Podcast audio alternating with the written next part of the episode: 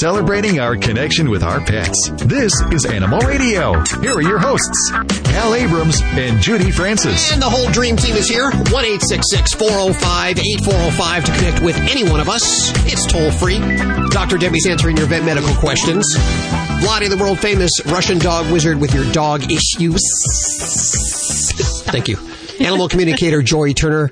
Also, uh, pet travel expert Susan Sims. Uh, She's got some goodies today. Ooh, I think she's going to send someone to a, I'm not sure, somewhere. hotel? A hotel, I believe. Vladi, the world famous Russian dog wizard. I'm sorry, no, you're not eligible, Joey.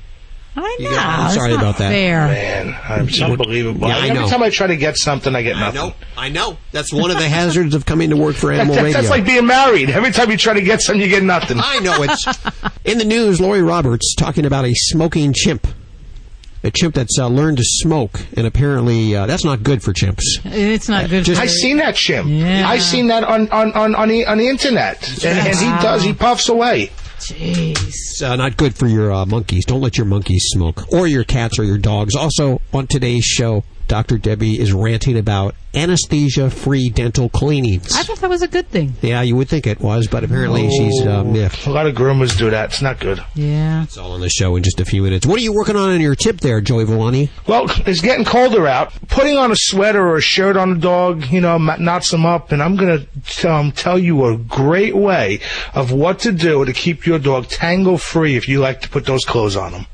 Okay, we'll be listening. I know Judy will be listening for that. Hi, Sharon. How are you doing? Hi. I understand you want to talk to animal communicator Joy Turner. Yes, I do. Let's do it. Hi, Sharon. Uh, my husband and I have a question uh, about our dog Phoebe. Okay. Uh, my husband used to have a, a dog that really, really loved him uh, named Queenie, and we often wonder if Queenie came back to us as Phoebe. Well, hold on a second. And how long ago did Queenie pass? Oh, years and years ago, seven, eight years ago. Okay, hold on a second. Let me get her. Okay, there she is. And tell me a little bit about Phoebe. Uh, Phoebe uh, is a is a our Labradoodle, and she's been with us uh, for for about six years. And Okay. she picked she picked him out of the litter. I mean, she walked up to him. Yeah, you can kind of stop right there. I've got both of them, and they are actually the same soul. Oh, we kind of thought so. Yeah. Queenie actually gives me this very funny, very big smile and says, "Aren't you pleased?" Yes, we are. We we kind of thought that's the way it was. Yeah. Hope that helps you, Sharon. Hope that gives you some answers there. Yeah, and uh, does does Phoebe uh, want to tell us anything? Phoebe says, well, she wasn't really prepared to do that, so she's not sure exactly what she's supposed to tell you other than she's happy, and Oh. she thinks that's all anybody can want. Yeah, okay. Well, just wondered. All right. Well, I appreciate uh, you confirming our suspicions all along. Thank you so much for your call, Sharon. We appreciate you listening to Animal Radio. 1 405 8405. Every time we do a dog named Queenie, we get bit. Queenie, for some reason, that name is like devil dog. Then again, I'd be pissed if I was named Queenie. Lori Roberts working on news right now. Looks like you're twittering Hello. too. Is that, is that what I you're don't doing? Twitter. You don't Twitter? I do not tweet. No. understand. Uh, and I'm proud to admit say that too. there's some people, you know, I used to be pretty religious about this too. That uh, the whole Facebook thing and the Twitter thing, of course, I didn't think it would take off, but now I see Animal Radio is really embracing the Facebook thing. Sort of. Okay. I do. I do Facebook. Do you have Facebook? Will you be my friend? Oh, I, I want to get a dozen. Okay, I'm trying to get a dozen friends. Yeah. If you add Lori, that'll make one. you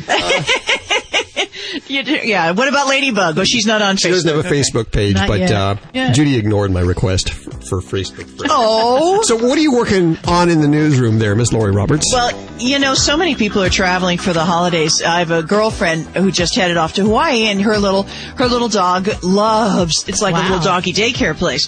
But you know, the the Better Business Bureau says check the Better Business Bureau website for to see if they have uh, a certification as a really good business because they get a ton of hundreds of complaints after the holidays every year. Did you see that 60 Minutes show on the uh, BBB about three or four weeks back? I know Yes, you I saw it, Judy. did. I missed that one. Yeah, you get a good rating depending upon how much money you fork up. If you're a member or not. yeah, if they, you want uh, be a member. Yeah. I can't put, can't put my Yeah, or they give you like an F rating if you don't fork up. It, w- it was about four or five hundred dollars. Oh, they wanted these man. companies Yeah, to pay. I know. I'm so bummed. Isn't I that had you really no thought of the idea. Better Business Bureau as kind of being one of those agencies coming up? David Frei from the National Dog Show.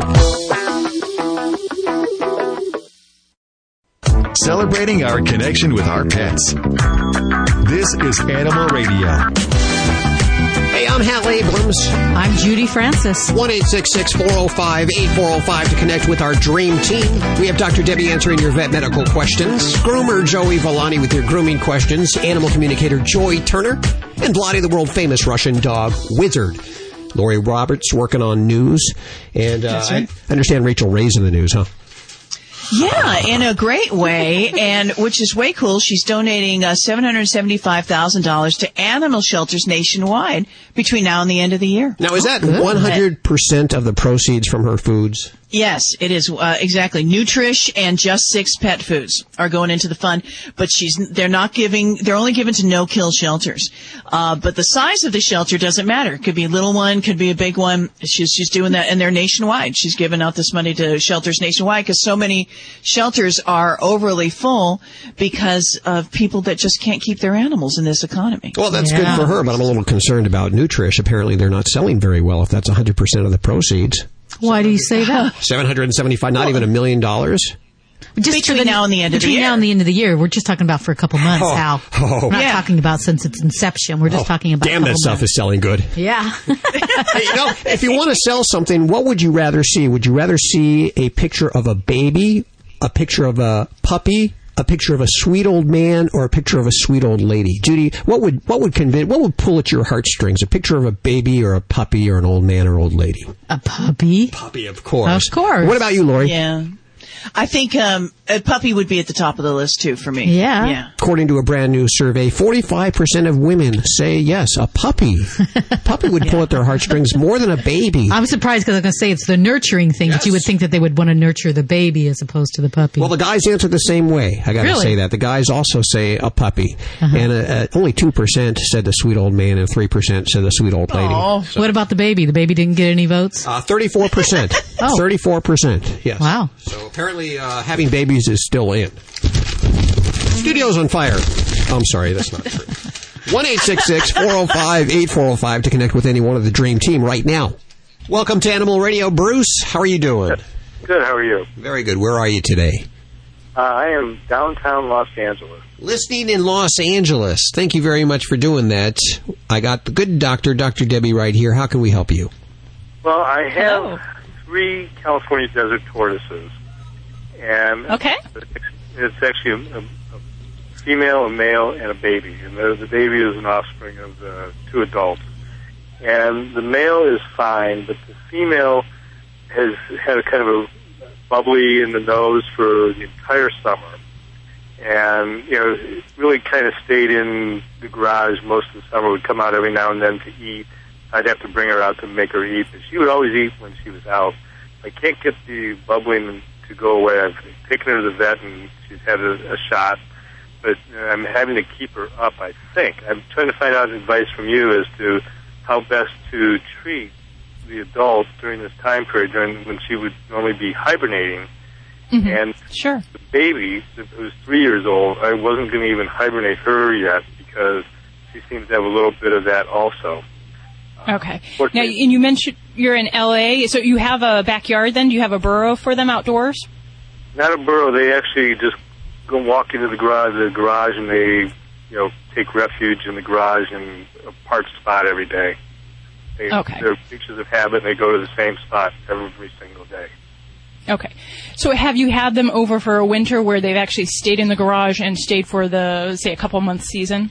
Oh yes, I mean I've had them since uh, the parents. I've had them for 16 years since they were babies. Okay, so. I've, I've hibernated them every year in a box of peat moss. Awesome. Uh-huh. Okay. Good. That's why I wanted to make sure you were doing it, that you weren't just letting them going in and out during the winter Oh no, months. oh no! I, Okay. I always send them to sleep. You know, at the end of October, and they usually wake up sometime in you know early March. But I'm not sure if I should do that with the, the female this year because she does have this runny nose. Yeah. And, and I'd have to say that any tortoise that is dealing with respiratory signs, bubbling from the nose, discharge, uh, kind of a gaping breathing, uh, those are not tortoises that should go into hibernation. Um, so we need to make uh, accommodations indoor to keep that temperature up, and uh, it's just not safe. Um, if they're battling respiratory, it's one of the number one reasons that they will not come out of hibernation it's just too dangerous. Now, and some people will even say for the juvenile tortoises, up to maybe two, three years of age, you know, just to be cautious because of their size and their delicate nature, that we might not allow those babies, even if they're in good health, to go through a hibernation until a couple years of age.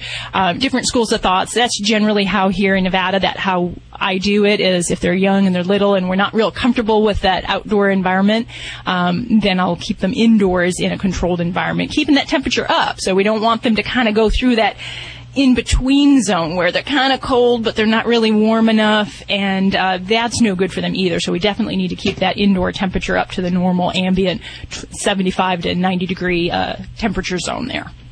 So i can keep i can keep the female inside but then I, I will take her out you know and feed her from time to time because she won't be going to sleep correct Right. Yeah. So you'll need to go through regular feeding like you would through the summer months, uh, making sure you know she's got her uh, ultraviolet light, she's got her heat sources, all of that, and then also you know for that respiratory infection, we might need to get a little more aggressive medically to treat that. And tortoises just like most reptiles, they metabolize drugs slowly. So for a lot of these guys, uh, if we're treating them with injections, um, I treat them every 72 hours.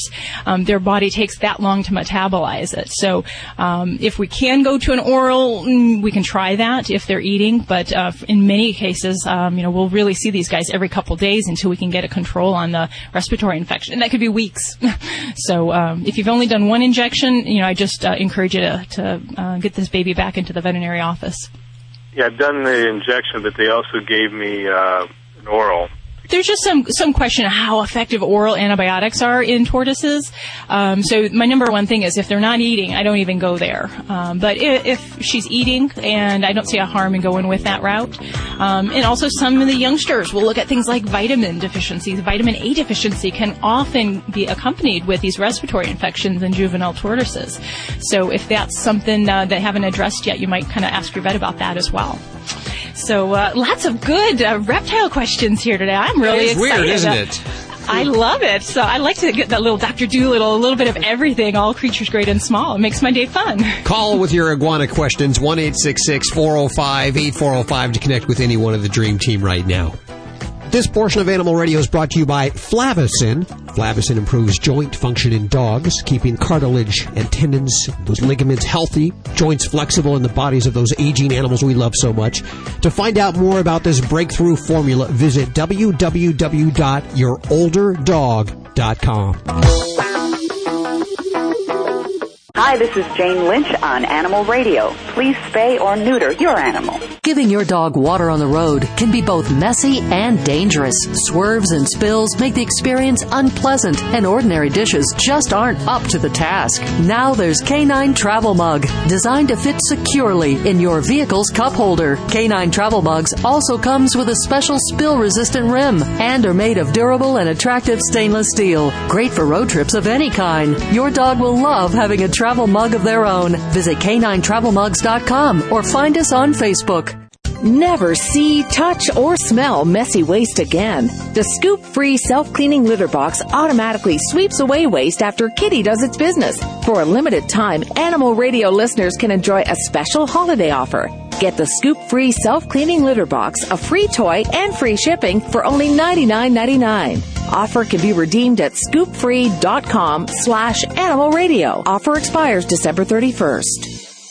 Kimpton Hotels and Restaurants, the very first full service hotel to respect and welcome pets. Kimpton's hospitality program offers plush beds, designer dining bowls, pet treats, toys, along with services for dog walking and pet sitting. No restrictions for size, weight, or type of animal, as well as zero fees or pet deposits. Come stay at a Kimpton hotel whenever you travel. LA, San Francisco, San Diego, Chicago, Dallas, and many more. Go to www.kimptonhotels.com for Kimpton Hospitality. Do you have an aging pet? How about a scratchy dog or an anxious cat? The Natural Vet, Dr. Shawn Messonnier, recommends Pet Pals vitamins. Pet Pals formulas provide safe, affordable nutritional therapy with noticeable benefits. Pet Pals are flavored, chewable tablets that can be given as a treat or crumbled and mixed in with your pet's food. Give your pal the gift of wellness and longevity. Try Pet Pals risk-free today with our satisfaction guarantee. Go to animalradio.com for your 10% off coupon now. When I went looking for a quality allergen free dog food for Roscoe, a friend told me about canine caviar. Being a born skeptic, I examined every ingredient and most importantly, made sure it drove our dog's taste buds crazy. Here's the lowdown. Canine caviar is holistic, allergen free, with raw dehydrated meats, herbs, fish oil, and flaxseed for health and joint support. Good food for Roscoe from a company I can trust. Ask your pet store for canine caviar. Learn more at caninecaviar.com. When Animal Radio picked America's top vet, they wanted to make sure that your animal's health came first. That's why they picked the Paso Robles Veterinary Medical Clinic. Treating animals for over 50 years with the latest diagnostic tools in their full service hospital, the Paso Robles Veterinary Medical Clinic always puts your pets first. Call 805 238 4622 or visit them at PasoVets.com. That's Paso, P A S O Vets.com to get the best care for your pet. Hey, this is Bryan Dattilo. I play Lucas Roberts on Days of Our Lives, and you're listening to Animal Radio. And please don't forget to have your pet spayed or neutered. If you're not doing your shopping over at seniorpetproducts.com, you're not getting a 25% discount on your entire purchase. So if you're looking for something pretty special, head on over to seniorpetproducts.com. When you get there, look for the Animal Radio logo put in the promotion code Radio SPP, as in Senior Pet Products, before you start your shopping, and you'll get 25% off your entire purchase. Not a lot Especially of people now, I- giving 25%. That's a big discount. Yeah, it comes in handy. I know my wife is, is, is, is, is ordering like mad um, now because it's holidays time and um, you know the dogs get everything. I get coal, so you know twenty five percent. I like that because it save it it saves me money. You know, you bet it does. and of course, they sponsor your segment too. And if you're looking for Yeah, stuff exactly. like Chondroflux or Synovoflux, they have the lowest prices to begin with. We're proud to have SeniorPetProducts.com as a sponsor of Joey Villani on Animal Radio, bringing you the tip of the week. And what do we got going on, Joey? You know, I, I, I- it's, it's it's funny because I wanted to. The, the reason why I'm talking about this is my wife's my, my mother-in-law sent um, these um, fur um, sleeping bags. Now it's not real real fur, people, but it would look like mink. It's it's one of those like fabulous fakes type thing, and they're for the dogs. The problem is, is thank I mean thank God that I have wire hairs because my dogs actually love them. They're going in and out of in and out of them. And being a groomer, I'm just thinking to myself, if this was a Maltese, a Shih Tzu, or a long-haired Uh-huh. dog, we'd have a problem. Why is Why that? is that? What Yeah. happens? Well, but, you know, when you, when you use these, um, when you put these coats on or, or shirts or whatever, any type of clothing on pets, even some these um real heavy harnesses, what it does, it knots up your dog's hair. Really? And it basically knots it up because of the um the friction, the static. Uh-huh. So what you're going to do is this: if you want a um, not entangle-free pet and you like to put clothes on your dogs, like my wife does to my three male dogs, but um they don't they get that you know they're cross dressers, I guess. There's a couple things that you can do first. What I like that works best, and it's the same thing that I used for deallergizing a few weeks ago, if you guys remember that, is Uh-huh. um one part Downy fabric softener, three parts water in a spray bottle. Spray it on, on the pet just lightly, not heavily, and that's going to keep the static down. You can use static guard and, and, and, and that sort of thing, but they're not as um, friendly as far as um, you know being being how can I say tox- toxicity wise. Oh, yeah. So Uh-huh. I really I I, I- I would kind of stay away from that. Um, you, in a pinch, you know, light spray probably won't kill, but I would stay away from it. Um, but the other thing you could do is take a dryer sheet. If you have nothing else, and dryer Ooh. sheets are just convenient Like because you're not always going to have sheet. downy fabric, so and just rub it either on your dog's coat or rub it on the inside of the coat Oh. and put oh. it on, and that's going to break down the static a, little good bit. idea. So you're not going to have all that static, and, and it's not going to knot knot your dog at all. So you'll have a knot and tangle-free dog. And next thing, if you can, as soon as you take that the clothes off, run a brush and comb through the pet, and you know, just quickly, nothing, you know, nothing major, and you'll be fine. Wow, that's a great idea. And that's I the have dog sh- father's tip of the week. Now what? You're going to go dress up your animal? No, no, no. with- I'm talking about when I put a sweater on or something, my hair gets all staticky and flies around. So I might try one of those dryer sheets on my Pretty sweater. good. Yeah. your coat. And you'll smell April fresh. Yeah. 1 405 8405 to connect with any one of the Dream Team. That includes Senor Villani. Is it going to be Senor Villani? well, he's here. 1 405 8405. And I believe we have Debbie on the phone. Hey, Debbie. Hi, How are you? Where are you today? I'm going around Cincinnati. I am headed to my hometown. Oh, wow, for the holidays. Okay, well, I have Dr. Debbie here. Can she help you and your animal? I have two questions. Number one is I have a PGV. She's 10 years old. I took her to the vet for she had an ear infection. I happened to mention I thought maybe she might have a urinary tract infection because she had uh, gone in the house twice a week and she's housebroken. She's, you know, she's 10 years old. It, it has to be something going on. But she ran all kinds of blood tests and all that on her, and everything came back fine. I did get something for her ear infection, but she also told me that her urine was a little watery. And she said the next time she, I brought her back, if I wanted, um, we could do a blood test on her kidneys. Now, my my question is, is might this be the beginning of kidney failure or anything like that?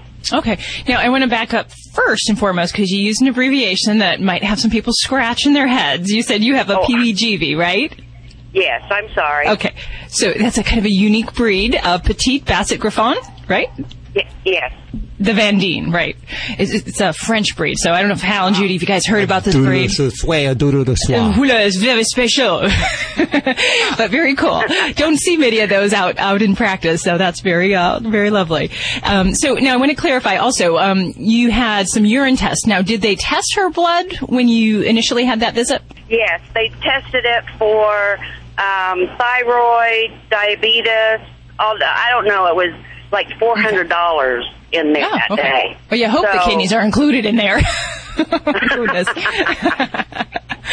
All right, because I just want to make sure. Because definitely, if we have a pet with a, a dilute urine, um, the first thing is definitely we want to check those kidneys. And there's some basic urine tests that we would do. Um, the BUN and creatinine are some of the basic chemistries that we would look at on a chem profile.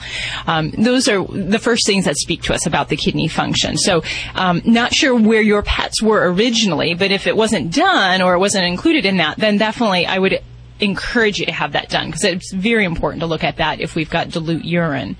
Um, the other thing we'll look for will be other signs of either kidney disease or infection, and we can do that with some special urine tests where we can check uh, the protein in the urine and compare that to other other analogs in the urine, and that helps us to give us a suspicion of you know do we have that road of kidney disease? We need to go hunting and and do more involved testing like ultrasounds or X-rays or what have you. Um, and then certainly even if we don't see anything in the urine, but we are having urinary signs, um, I'll culture urine um, because we don't always see bacteria in a sample, and there can be infection in that urinary tract. So that might be something to, unfortunately, more tests. I'm sure you want to hear that right now. um, but that would be, a, you know, a realistic way to kind of make us feel better. Do we have something in this urinary tract we have to worry about?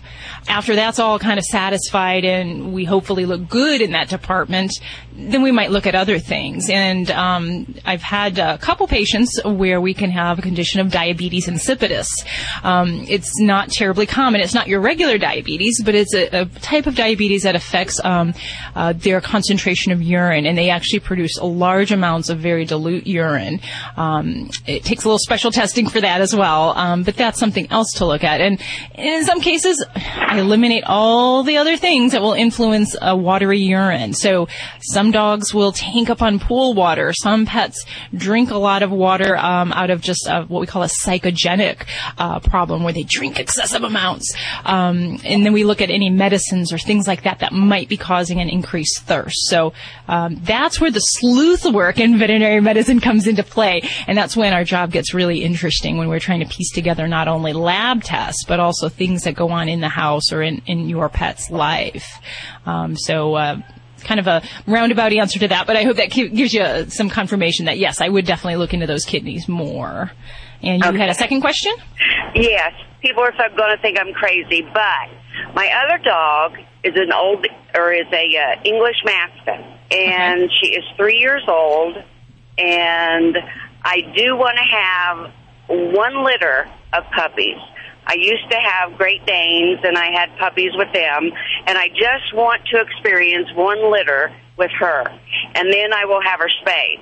But my my question is, do they, when they come in heat, do they experience stomach cramps, uh, moody, uh, lethargic, like Do we they have do? PMS? do dogs have PMS? What a great question.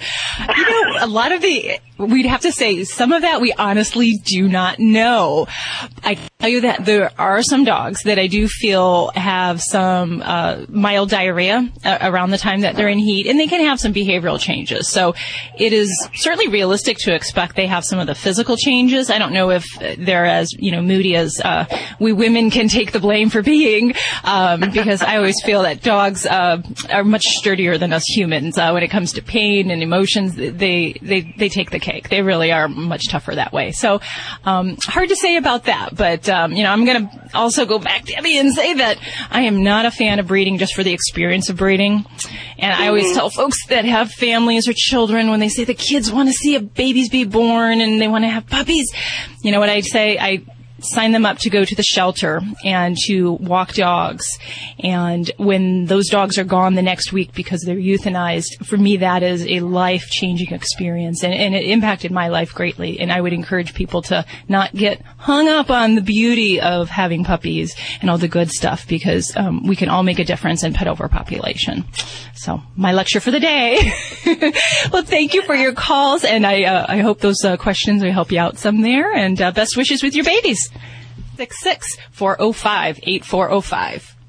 My days are full sending out Stella and Chewies. This job has become a full-time job because more and more people are discovering Stella and Chewies, the official food of Ladybug the Studio Stunt Dog, by the way. Of course, it's good food because it's healthy and it's natural goodness made with raw USDA inspected meat. It's raised naturally with no added hormones or antibiotics. And you're hearing so much about salmonella and all these other things right now. Mm-hmm. It is pathogen free, and they make sure of that. Every batch Really, that comes out, that's, That's it's that's important to know. It's important. It is. It really is. Now, so when you find a good food, and you wonder if your dog's going to like it. Usually Yeah, that's they problem. don't. Same thing with kids and cereal. They only like the sugary stuff. Don't let them know it's good for them. Ladybug the Studio Stunt Dog loves this food. Sometimes she likes it dry, sometimes she likes it wet. You can mix it up however you want to do it. We encourage you to check it out at stellanchewies.com. We'll even send you a sample. Want to learn more about getting that free sample? Head on over to animalradio.com and select Stella and Chewies. Flavusin keeps cartilage, tendons, and ligaments healthy and joints flexible. Hear what people are saying about Flavusin. Concerning my dog Zodiac, I started her on the Flavacine um, probably about a month and a half ago. I have to tell you, for a 13-year-old German Rottweiler um, with spinal arthritis, she made a turnaround in less than seven days. We had thought that we would, might be losing her this year and have to put her down, so she seems to be really reacting to it very well. To find out more, visit www.yourolderdog.com. That's yourolderdog.com. Your dog does not want a sweater this holiday or any day. Your dog would much rather show off its great looking coat thanks to the grooming you gave with your new Wahl Pet Clipper. Wahl is the number one grooming choice of dogs and their owners. Because Wahl's precision blades provide better looking results, grooming at home is safe and easy and helps you save money. So show how much you care. Cut your dog's hair with a Wahl Clipper. Visit Wahl, W-A-H-L pet.com. This is an Animal Radio News Update. For Animal Radio News, I'm Lori Roberts. An Animal Radio tip of the cap to Rachael Ray, who's donating $775,000 to animal shelters nationwide between now and the end of the year. 100% of the proceeds from her Nutrish and Just Six pet foods is going into the fund. Rachael points out that many people are choosing whether or not they can feed their family and an animal, which is resulting in shelters coast to coast being full beyond capacity. Her organization is giving only to no-kill shelters, but the size of the shelter isn't important as they're giving to shelters small to large. Instead of asking famous friends to donate, Rachael decided to develop her own line of pet food and treats and give away her take from that. For those that would like to help but can't adopt a pet of their own, she suggests that when you're out shopping for your family, putting a can or two of pet food in your cart and bring it to a local shelter. And even one, two, or ten dollars can be a big help. Congratulations to rescued black lab Pearl, who is the ASPCA Dog of the Year. Pearl and her owner, Los Angeles-based firefighter and engineer Ron Horetsky, were amongst the first rescue teams to Haiti after the devastating earthquake last January. As Ron says, things weren't just collapsed, they were crushed. There were people in the street, the rescuers didn't speak the language or have maps, but they worked tirelessly as a team. Pearl's life didn't start out easily. She was relinquished by her first owner three years ago, and she was living at a shelter in Northern California. And the ASPCA 2010 Cat of the Year award goes to Henry.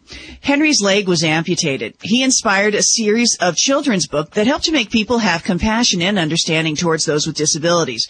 The books have been distributed to Hurricane Katrina victims and a children's amputee project in Haiti.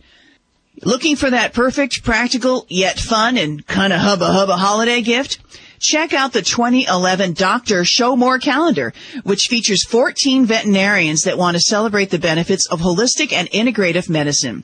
The calendar is modeled after the one in the movie Calendar Girls and features the doctors in tasteful, artistic photographs that capture the bond between humans and animals. Now, They'd asked our own Hal Abrams to model, but there's only so much hunka hunka burning love you can put on one Yeah. calendar. Uh-huh. Uh-huh. For Animal Radio News, I'm Lori Roberts. And for breaking animal news, go to animalradio.com. This has been an Animal Radio News Update. Get more at animalradio.com. Hi, this is Clive Pearse from HGTV. You're listening to Animal Radio. Please, please remember to spay and neuter your pets.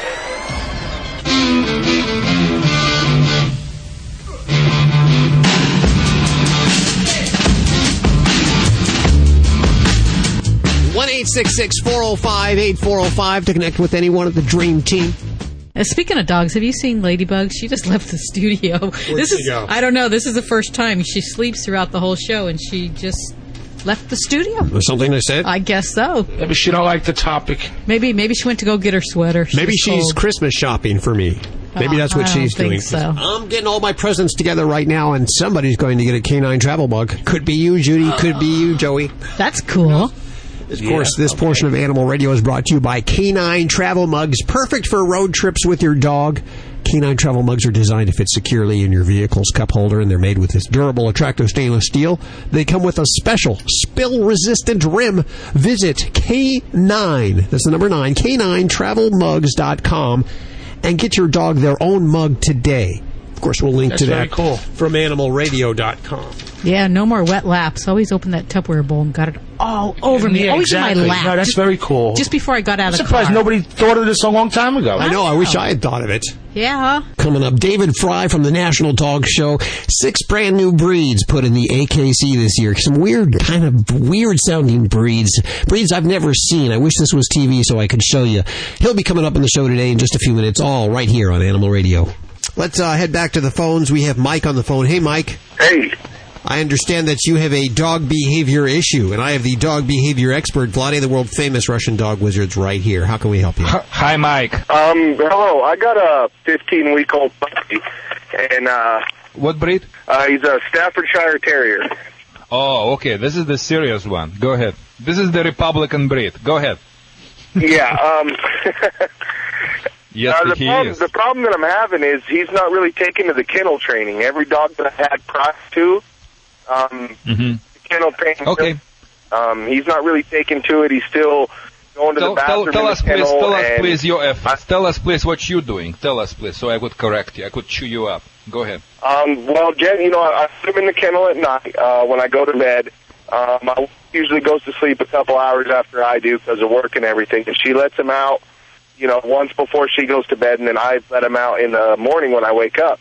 And there's usually about a four-hour gap in there, um, you know, for him to have to hold it and not, you know, go to the bathroom in there. And, And he's uh, not he holding. just he still seems to do it. Uh, you let him outside to go to the bathroom, and uh, he'll come back in after that, and ten minutes later he'll go in the kennel. He's going in the kennel. Yeah, Okay. And how big is the kennel? Fairly large. I mean, it's a it's the largest single dog kennel that I could buy. That's what I assume. You know, that's I see this problem again and again. You see, you guys in America love the luxury, not just luxury, like the space. You know, most, uh, I, I tell my clients, you see, back in the Soviet Union, my room was a little bit bigger than the typical American's two dogs crate, but I was fine. The problem with the big crates is the dog is dividing the crates on peeing area and sleeping area. Okay? So you you want to make sure. I don't want your sounds to like mean or bad because sometimes you should ch- you, you have to choose between bad and worse. You need to significantly diminish the size of the of the kennel, or you have a partition, which every crate nowadays is equipped, or the better off to use the plastic one.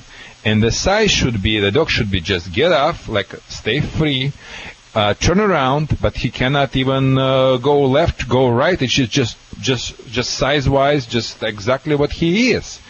So in severe cases, we are sh- we are making them smaller, so the dog can barely, maybe you know, even move in that crate, and it's uh, will be enough for a few days. And after that, we're gonna make him give him more space and more space as he lives, uh, you know, without peeing and pooping in the crate. Now let me get you back. Listen. I cannot tell to your dog, and I know Judy or Hale, no, none of us can tell your dog, baby, please, you know, behave. Please pee in one place and don't pee in my home. That's not going to happen. Its own mother cannot do it too. I mean, but they train them and teach them that the den needs to be dry and clean by kicking them out of the den when they, when she believes the time now to, to housebreak them then break them. so uh, all what we can do with you just to play by the natural instincts. Here is my guidelines to basically housebreak your dog literally in one week. Number one, you should totally eliminate the scent previously uh, marked territory needs to be clean with uh, special products.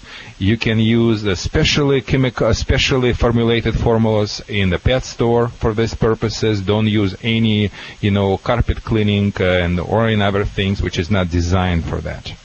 After that, if you still have a persistent peeing, pooping in one specific area, on top of that, I would start to feed them in that area. And if I'm not feeding them, at least their food bowl and water bowl would be located in that area because dogs, like humans, they don't like to eat hamburgers in the bathroom, okay?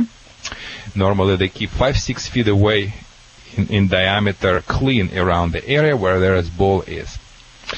After that, I would really show to your dog that uh, the house is mine, and I would mark uh, my territory by not spraying around, by doing obedience training. I would put the collar on leash, and all what I need to do just basically walk my dog through this house, especially through the area where he like to pee and poop, and command, come on, come on, let's go, and I'm gonna walk him around, sometimes drag slightly if I need to. Not really drag, drag, I snap the leash. I want to make sure he's keep walking. But by doing this, you're marking your territory. So it's your house, it's your room.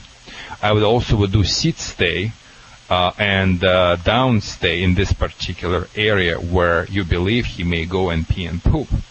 So the dog would look at this area as a very special area and not the area where he can go and lift his uh, leg or just squats. After that, I want to make sure my dog eats uh, through the schedule. And I'm going to give him water just one hour after I give him food. If I'm feeding him two times per day, my dog will get water also two times per day, about 40 to one hour after he finished the food. And again, we're not talking about it's um, water needs to be for free, needs to be free in generally, but we're talking about severe type of the problem, we need to take some measures, and it's a bit, for a very short period of time. It takes one two week to fix it. So because if we know when it comes in, we know when it comes out. Okay, and uh, from that time, from that time, I will do the last and most important thing. I want to make sure my dog will be in three positions, or under my supervision, inside of my house, and I'm gonna keep my eyes on him as a hawk. Number two, I'm gonna make sure he's always outside under my supervision because I want to make sure I can catch this. This is the time when he goes and pee and poops. So I could praise him, and I would teach him go do it under command. I would take my dog five six times per day, and I tell him go potty, go potty, go potty, go potty, go potty, go potty. My dog Mika, even if she doesn't want to pee, she will pee if she hears that command. You know, I heard about some type of the now device creator, like a musician, mus- musical uh, for the kids. It's a musical uh, where, the kids go and release themselves. How you call in English that thing? But it doesn't matter. But the thing is, the kids hear it, they want to do it. So the same thing. You know, if you're gonna tell your dog go potty, go potty, go potty all the time, the dog will associate it with with command and go potty in the certain spot. The dog finished, I give him uh, treats. Now, and the last thing, and the very important thing, listen, if you cannot supervise your dog, not for four hours like you said, even for five, ten minutes, even for two minutes, your dog must be crated. And you made a big mistake by, by using the huge crate. Make sure get the small crate, get the plastic one. And if you, you want to use your crate, you have to find partition and now clean your crate thoroughly with a special product for the urine dis- uh, breaking those enzyme-based product to break that urine down. So that's going to be my general guidelines, and that's that's the best you can do. Good luck with that. One eight six six four zero five eight four zero five to connect with any one of the Dream Team right now. You're listening to Animal Radio. Giving your dog water on the road can be both messy and dangerous.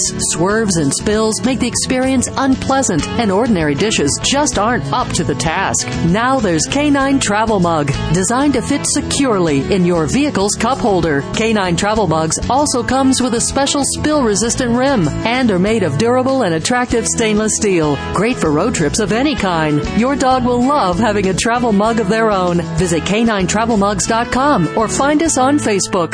Get ready to make a very big place in your heart for Oogie, an incredible story about an unforgettable dog, says Gary David Goldberg, creator of Family Ties. Oogie's story confirms what Dewey taught me years ago. Even a wounded animal is capable of amazing joy if given love and respect. Raves Vicki Myron, author of the number one bestseller Dewey. Read the true story of Oogie, a dog nearly fatally injured who adopted a family and changed their lives forever. Oogie by Larry Levin, the dog only a family could love. Available wherever books are sold. Fido Friendly is the travel and lifestyle magazine for you and your dog. Each issue includes hotel and destination reviews along with health and wellness topics, dog training tips, and the latest fashion trends. Pick up a copy at Borders, Barnes & Noble, Hastings, or go online to FidoFriendly.com and subscribe today. Fido Friendly is the only magazine dedicated to the travel and lifestyle of man's best friend and the one magazine your dog will thank you for. When I went looking for a quality allergen-free dog food for Roscoe, a friend told me about canine caviar. Being a born skeptic, I examined every ingredient and most importantly, made sure it drove our dog's taste buds crazy. Here's the lowdown. Canine caviar is holistic, allergen-free, with raw dehydrated meats, herbs, fish oil, and flaxseed for health and joint support. Good food for Roscoe from a company I can trust. Ask your pet store for canine caviar. Learn more at caninecaviar.com. Celebrating our connection with our pets. This is Animal Radio. Welcome back. This is Susan Sims for Fido Friendly Travel Talk on Animal Radio.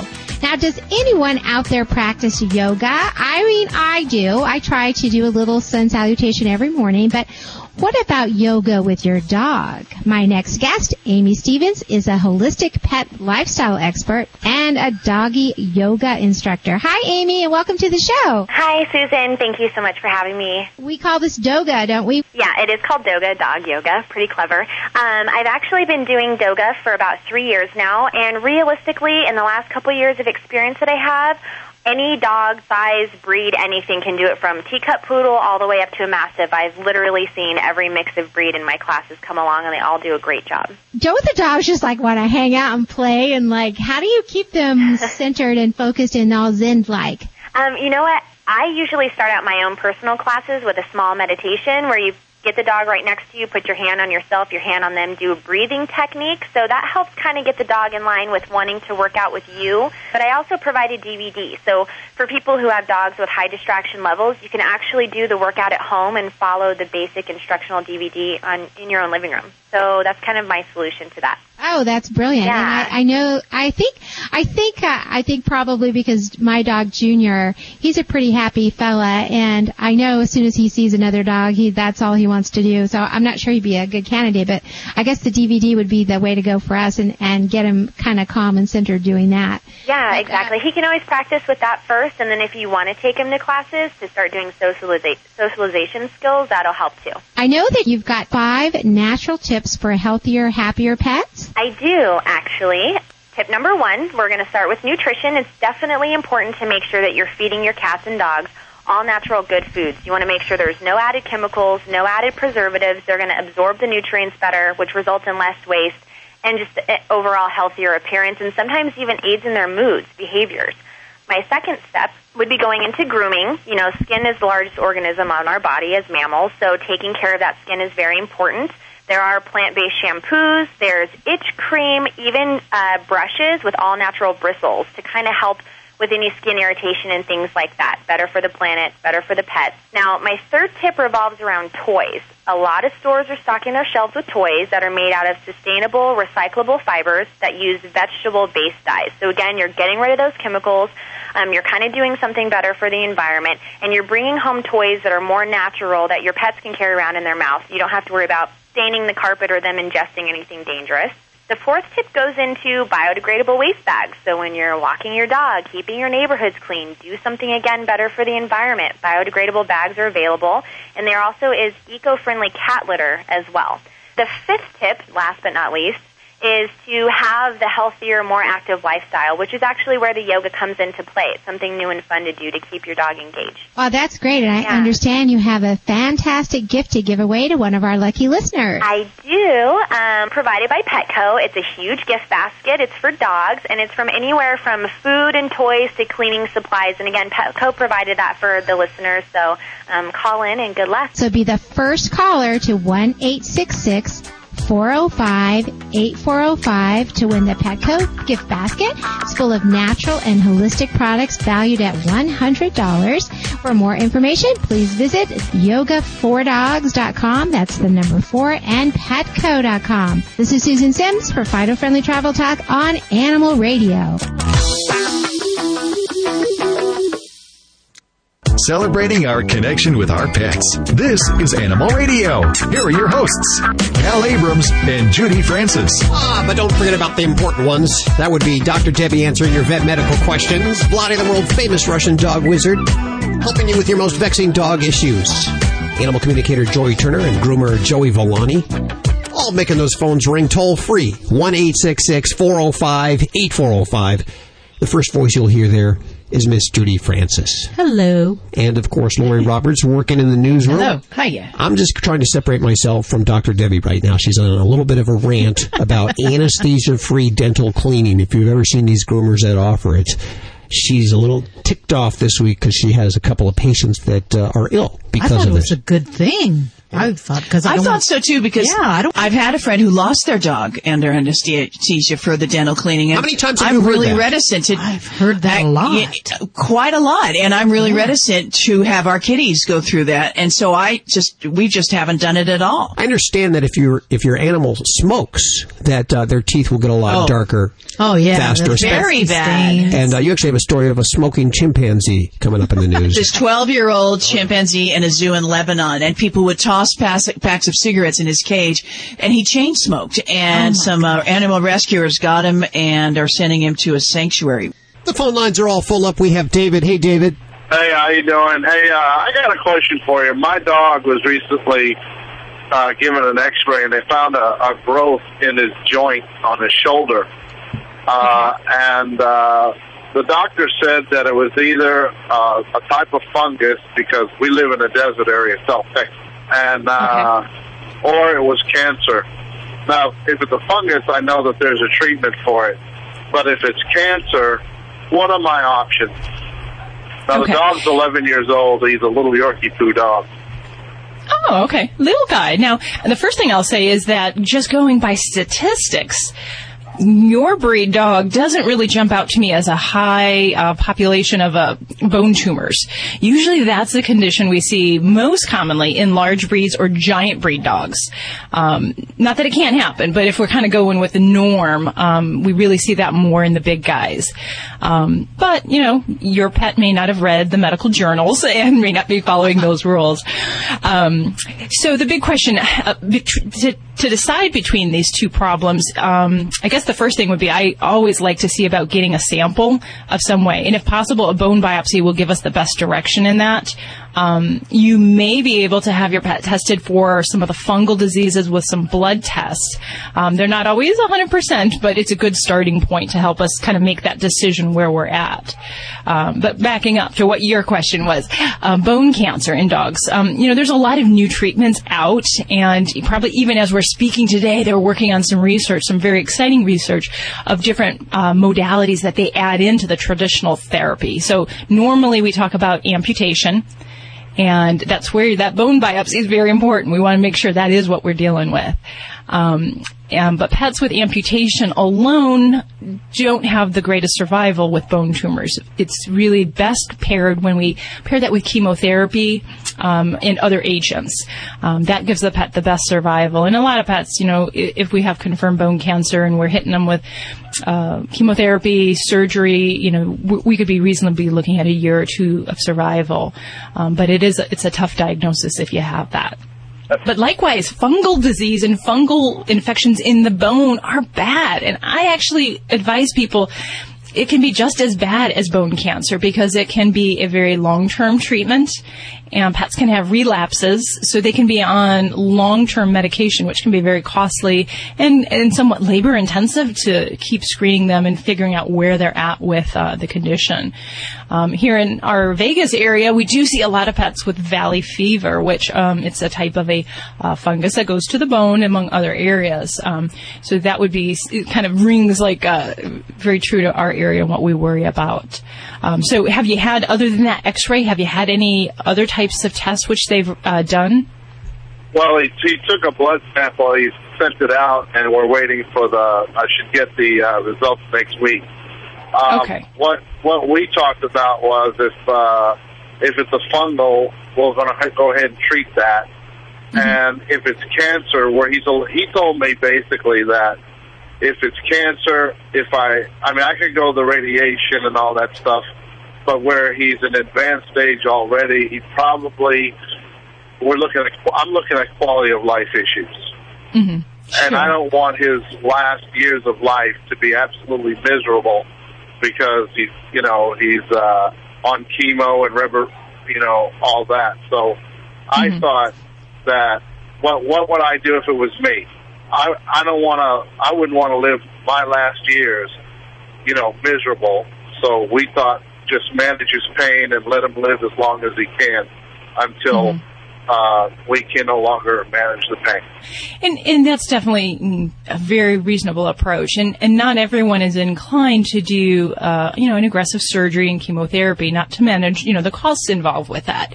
Um, the challenge with bone cancer is that um, untreated, it is very fast and progressive. Um, so that period of time is not years; it, it can be months um, or less.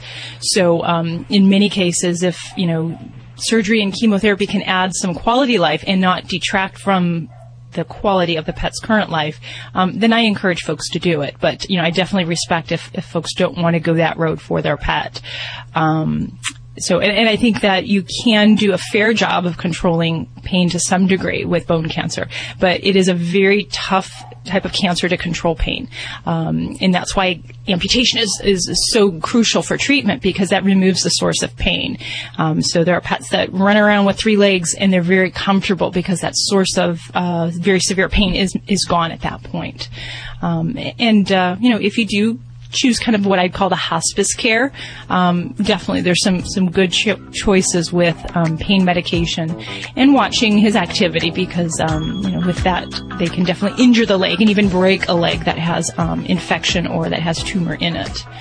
So, um, and, and I think it's good though that you you have your eye on the you know, the whole lifespan of your pet and keeping that in mind that, you know, you're going for quality. And I wish we could give our human companions that same um, uh, dignity that we do give our pets. So my best wishes to you, David, and, and I hope your, your baby has a, a good recovery um, and things turn out well for you there.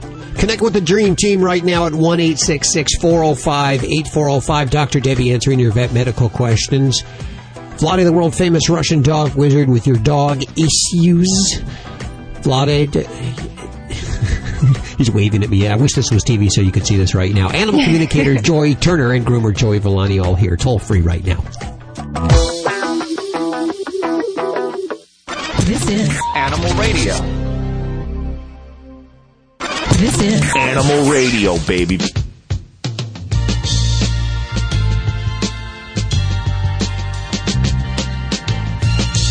Hey, Joey, how you feeling this week? Get a little bit of the Portuguese crud last week, huh? oh my God! Last week I thought I was dying. I know you looked like I couldn't. I couldn't believe you actually came in. Frankly, Yeah. You, you know, I mean, it's um, it, it, it's it's ruined me now because I, I, I love Portuguese food, and I know it was just this one probably incident. I know it was isolated, But you're not going back, I don't, bet. I don't even want to drive past the restaurant. well, you're in prime form today, and some good tips coming up in just a few minutes. But I wanted to uh, head to the phones, and we have Bonnie on the phones. Hey, Bonnie, how are you doing?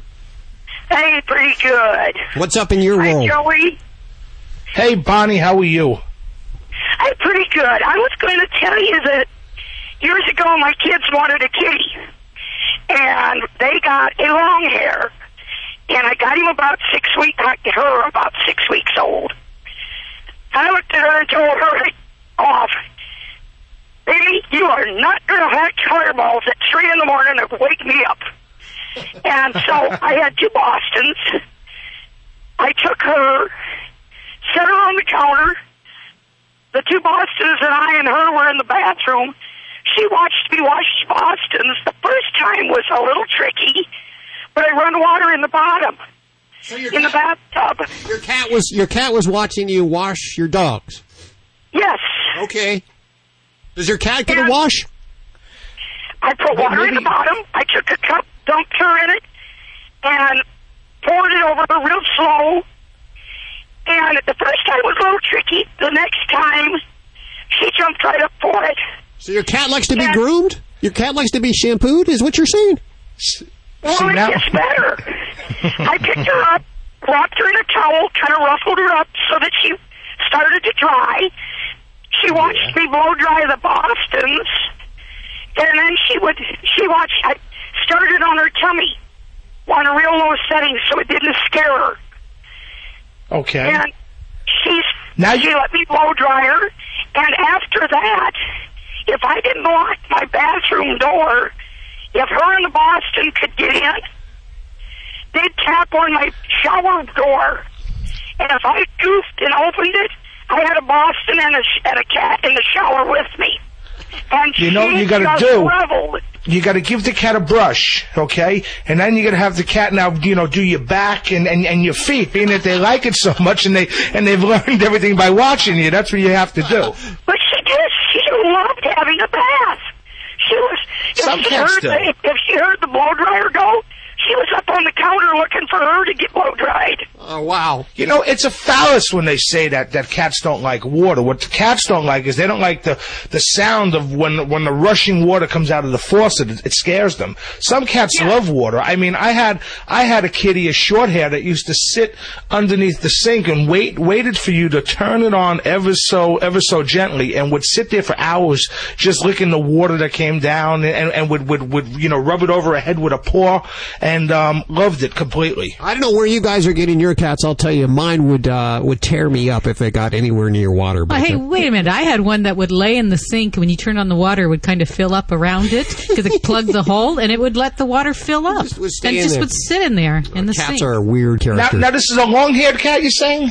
Yes, it it was a long hair. She was a Persian uh, Siamese cross. And she loved to be combed and she loved to be a bath to her. If she could get in my shower with me, she was in seventh heaven. You got a good, clean kitty there, I guess. Yes, you do. Bonnie, we appreciate your call today. 1 405 8405. Boy, I wouldn't want to have to share my bathroom with not only my wife, but then my cat. hey, get the cat out of the shower. He's wasting all the hot water, damn it.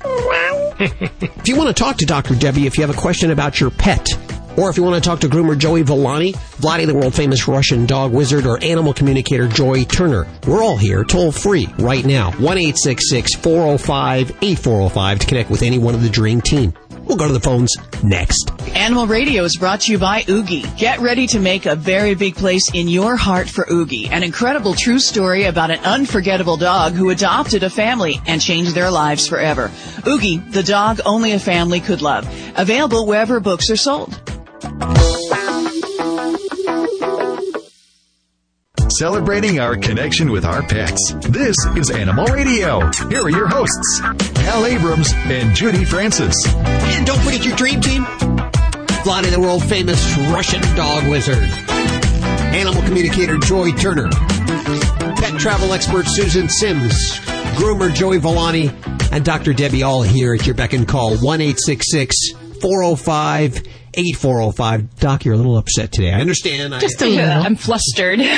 We're both flustered. I came in, I saw about this Afghan hero dog that was euthanized by mistake. The one that was on the Oprah Winfrey show. Very Not pisses me off today. unbelievable. That's what I'm angry about today. What are you angry about today, Doc? Me, I'm ticked off about having dental cleanings done on uh, pets that are awake and feeling every bit of it. Okay, so we're pissed off, and if you want to connect, 1 405 8405.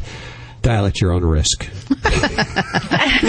we're, here to, we're here to help Come you. on, our bark is worse than our It bite. really is. And uh, if there's something that you're pissed off about, you know, this is the perfect forum for you. Multi million dollar animal show to talk about it. In fact, let's do that now. Hi, Elaine. Hi, how are you? Good. How are you doing today? Oh, good.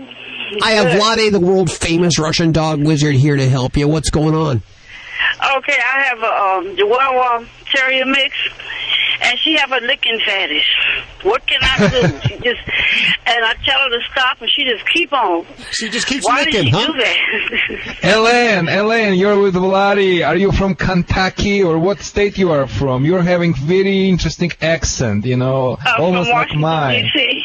Oh, okay. So all the people in Washington D.C. have the same accent. Uh-huh. But Yes. Elaine, you have a beautiful Russian name. You, I would call you Elena, Yelena. So you know, Yeah. it's very familiar Yeah. name to me. So you have a mixed terrorist. You said what terrorist you have? um, she's um, Chihuahua and, and Terrier mix. Okay, and she has a licking problem. Who she licks? To everybody, well, me and my husband, and she just, I mean, she just, just all the time. I mean, I tell her to stop, and she won't even stop. Okay, and and uh, you interesting why she's looking how to stop it? Yes. Yeah, because he, I mean, she licks, I mean, everything. In other words, she licks anything. You know what I'm saying? And, and that's kind of not good for her to do that because she could, you know, lick some poison or something. You know what I'm saying? Ex- Oh, so, so she licks not just you. She licks uh, floor. She licks yeah, the the furniture, floors, anything she sees, she'll lick it. Uh, but including you, Pardon me? like your, including your hands, your face, or no? Yeah, yeah, hands, arms, legs. and I Okay, told her and- to stop. I said stop, and she won't Okay. even stop. So I just And wondered, how- you know, what is wrong? You know, is it, how do you? Sure, sure. And when did when did it, when did it when when she started? When did it start?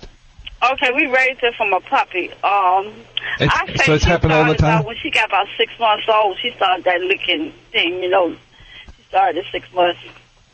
Okay, from the six months that's happening, and now she licks everything. Yeah, and she's a year and a month old now. Okay, She's still doing it. okay. So, Okay, it's a very funny question, of course. Why the dog uh, has a obsessive licking disorder? That's how we call it scientifically. Uh, dogs act this way. Normally, those dogs are a little bit nervous, a little bit insecure. Some dogs uh, n- not express the happiness like some sometimes the people believe. It's expression of anxiety, an expression of insecurity and stress. Uh, the dogs like those, uh, you know, if I would have some this type of the clinical um, expression of this problem, I would probably would do three things at the same time. Number one, I would definitely put the dog on some type of the calming supplement. In your situation, I would use uh, flower essence. Flower essence. Uh, you can find them in any health food store. Flower essence for dogs, and it's very very natural things. Yeah, you just uh, squeeze in the dog's mouth uh, two times per day for one two weeks. Uh, number two, number two, I would give the dog some work to do instead of just her having occupation with uh, some items, you know, and feel bored. I would maybe, uh, even in your case, even in the case of sweetest and the lab dogs, I would still put the collar and leash on her and try to teach her some tricks, uh, at least walking on the leash, sit, stay, do something with, with, with this little mind so she would feel occupied. Now, I do those two things, and after that, I would deal with the issues. Now I look at the issues and see what she likes to lick.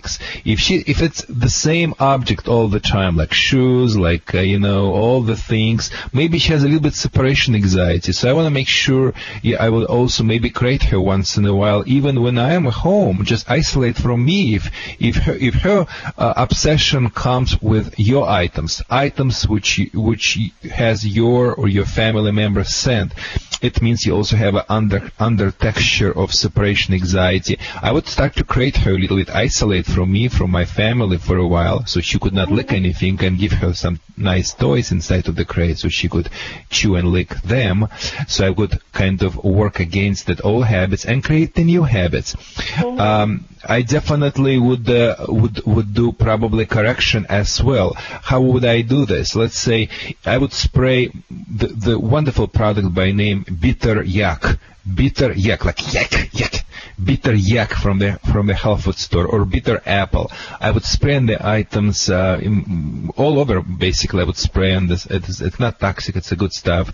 You know, spray on items within. I know your dog will will lick, and she's not gonna lick. Even on your hands, I can spray it too. And at the worst case scenario, if nothing happening, I would just uh, you know, I would I would just basically shoot that dog. Not, not the real one. I would I would get the device by name Pet Convincer. Uh, you can locate it on Google by petconvincer.com. And every time when she try to lick or do something wrong, you just push the button and air comes on the run, and the sound gonna be. And one, one, once, yes, air, and she distra- uh, distract her. From that time, you can redirect her attention on her bones and different toys. I would buy a lot of them and offer them as alternative. That's what I would do. Thank this you for your call today. 1 405 8405 to connect with anyone of the Dream Team right now. Coming up in just a few minutes, David Frei from the uh, National Dog Show on Thanksgiving that we just saw. He is uh, going to be talking about the six new breeds that they've put in the AKC this year. Uh, I don't know if they have any weird, funny names, those breeds, but we'll find out with David. You actually have a story of a smoking chimpanzee coming up in the news. This 12 year old chimpanzee in a zoo in Lebanon, and people would toss pass- packs of cigarettes in his cage, and he chain smoked. There's hair flying around the studio. Well, one, of, one of the hazards of working at a job with so many pets, and all the hair in your mouth. Uh, well, trust me, I'm down here. You know, we've got the the cats like to hang around the the office down here too. So You got to see the mics. It like attracts the hair, and I look over at Hal's mic. It's just full of fur. Don't Speaking of which, speaking of watch this smooth segue that would have been really smooth had I not even brought attention to it.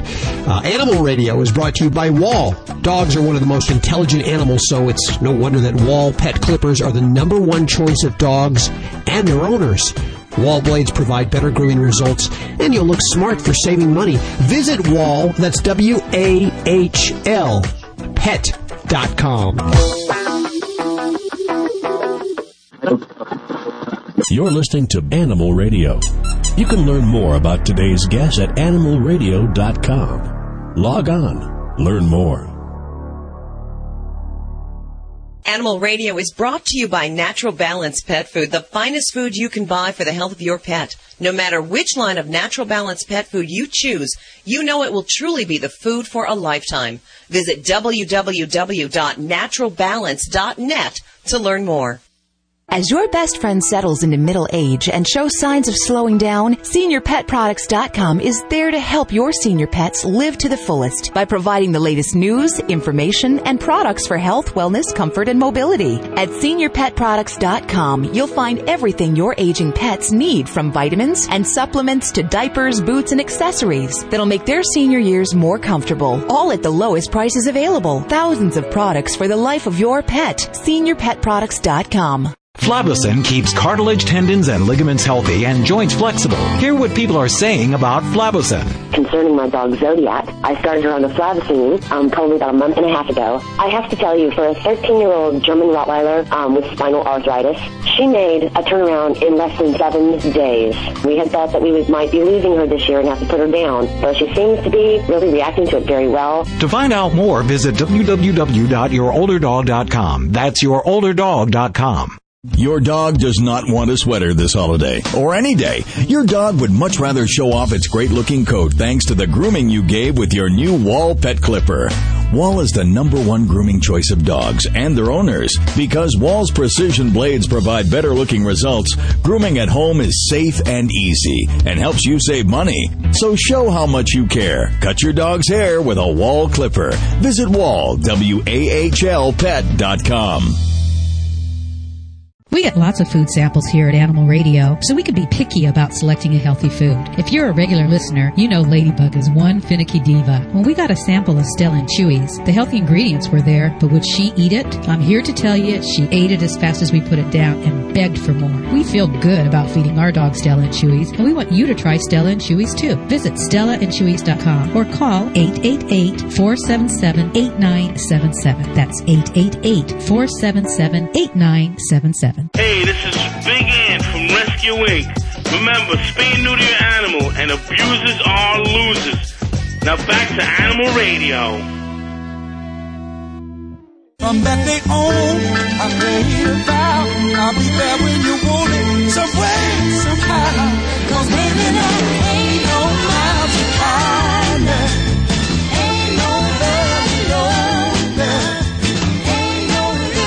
lot of us going home for the holidays. If your home happens to be Philadelphia, you want to bring your pet along, bring them home. But mom and dad don't want the pet at the house, so you got to stay at a, a good hotel. Why don't you stay at the Hotel Palomar? It's a Kimpton hotel. Your pet will stay free, and they can make arrangements for grooming, walking, even a massage for your pet. You can find out more about Kimpton Hotel's hospitality program by calling one eight eight eight Kimpton K I M P T O N. Twenty shopping days left. Stop it. Hey, well, it's actually the third day of Hanukkah. So, and I celebrate both because I get more gifts that way. Hey, that's not I fair. would Pick celebrate one. Kwanzaa if I could too. Yeah, you can't get away Can't with that get away one. with that. No. Uh, but uh, you know, I get more gifts, and I give more gifts too. Oh, Su- surely okay. there are gifts you could get here free, Uh-huh. and I just regift and package. But It's a thought that counts. I right? knew it. It is. Hey, listen, 1 405 8405. That's our gift to you. It's a toll free number that you can call anytime you have a question about your pet. If you have a question, it's a medical question. We have one of the best veterinarians in the country, Dr. Debbie White, joins us every week and she answers your questions. One of the best animal communicators, if that's your thing. And if you're a regular listener, you know it's not really my thing. But it is yours. I'm a believer, Hal. I don't know about you, I am too. You're a believer, Lori? Yeah. Okay. Absolutely. Well, yeah, she's I here. do. I, If you want to connect with right. her, that, you see, that's why we have all these experts together. You don't necessarily have to believe in one or the other. They're here for you. We all love our animals. That's the one common bond. Vladi, the world famous Russian dog wizard. Yes, you might have seen him on Letterman. He's here. He answers your dog. did dog. David Letterman piddle like you do when he comes in the room? Yeah, I I don't know. I know. I know he that was on a leash. He was Vladi, on a leash. Vladi him on a led leash. him around on a leash and a collar. So Whoa. yeah, Okay. Yeah. There's uh, a big change in, in Letterman's life. I think that was right when he uh, defected from NBC. I was going to say, he pays extra for that. I think. I believe so. And now he's stalking. I believe uh, Letterman actually has a restraining order against Vladi now. Not exactly sure about that, but hey, if you want to connect with any one of us right now, it's toll free. 1 405 8405. Dr. Debbie, you want to take another call? I sure do. I'm sitting here uh, sucking on my soda, and I think I. It's a Pepsi one, though, right? It is, yeah. I, no sugar, you know, uh, it's just the caffeine. So I'm on my second one today, which is against the rules in my household, so don't tell anybody. Okay, I have four calls lined up. Which one do you want to go to? Which line? I'll let you pick line this. Two. Hi, Line two. Wayne. I'm ready. Hi. How are you doing? Oh, okay. I was wondering if you guys can help me out. We'll try. All right, we'll try our best. Okay, I have What a, a household with four cats, and they're all female, and they are all spayed, and they're all adult. Okay. And one of the cats has a problem not using the litter box. Uh, at one time, we didn't have a problem, and this just developed over time, and we need to know how to get her to go back in the litter box. Hmm, okay, so tell me about your kitty uh, toilet situation. What kind of environment do you have? Are there magazines? Um, What do you mean? the, lit- the how many litter boxes? What kind of litter you use? We have uh, four litter boxes. Uh, we have different types because we have uh, different cats and different personalities. We have one that's enclosed, so if a cat wants privacy, they can have that. And that's in a room by itself. And then we have three uh, litter boxes in a unused bathroom. Two of them are like jumbo sized. So we have four litter boxes total. And um, we use uh, multi cat cat litter. And that's a clumper? Clumping Yes, litter? All right. And are your kitties indoors? Always indoors. Okay. And is there any one particular litter box that's the uh, problem where this is happening, or is it happen at any site? The cat has gotten to the point where she will. Um, at one time, she was using the litter boxes without a problem. In fact, and, and this may have introduced some confusion to her, a couple years ago, we tried to toilet train the cat. But she was the only one that was starting to make progress, and the other cats were not making any progress, and it was just too much to keep up with uh, four cats.